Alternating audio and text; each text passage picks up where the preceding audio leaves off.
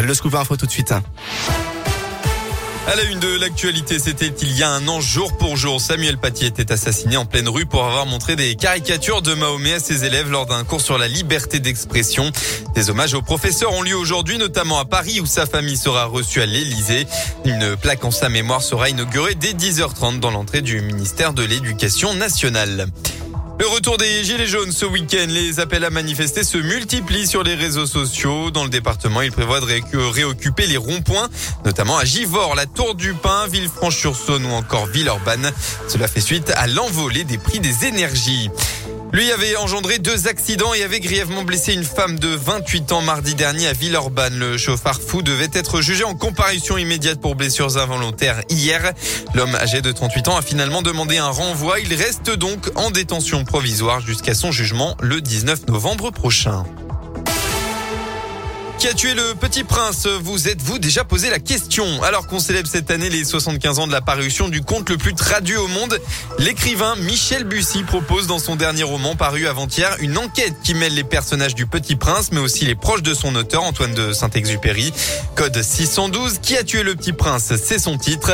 Voilà, près de 20 ans que Michel Bussy, fasciné depuis l'adolescence par le conte, voulait en faire une histoire. On l'écoute. L'évidence est apparue en pensant à la fin du petit prince, du cercle Hein, qui mord le Petit Prince. Et donc, c'est grâce effectivement à cette idée-là de nous dire, bah, on peut peut-être lire le Petit Prince aussi comme un récit policier. Et on pense à la disparition de Saint-Exupéry quelques mois plus tard, qui est tout aussi mystérieuse. Et donc là, évidemment, tout se mettait en place en disant, oui, oui, enfin là, je me suis dit, c'est une bonne idée, parce que là, on a tous les ingrédients d'une contre-enquête avec un parallèle entre Saint-Exupéry et le Petit Prince, et euh, de donner une autre couleur au Petit Prince, qui est de se dire que peut-être Saint-Exupéry a, a caché entre les lignes un certain nombre de sens secrets au Petit Prince.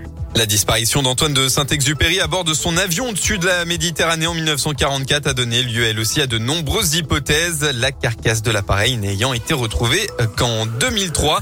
Et notez que Michel Bussy sera lui à Lyon, la ville qui a vu naître Saint-Exupéry. Lundi, rendez-vous au Salon des Anciennes Archives à 18h30. On va au sport en foot, début de la dixième journée de Ligue 1. Hier soir, le PSG s'est imposé 2-1 face à Angers. Aujourd'hui, à 17h, le Clermont Foot affronte Lille, champion en titre. Enfin, ce soir, l'OL retrouve euh, l'OL Stadium. Les Lyonnais reçoivent Monaco à 21h à Dessine. Et bien enfin, avis aux chanceux, aux plus chanceux même d'entre vous. Il s'agit euh, du plus gros gain jamais remporté en Europe. La somme record de 220 millions d'euros mise en jeu lors du tirage de l'euro million hier soir a été gagnée hmm. et a été ah gagnée en France. Et oui.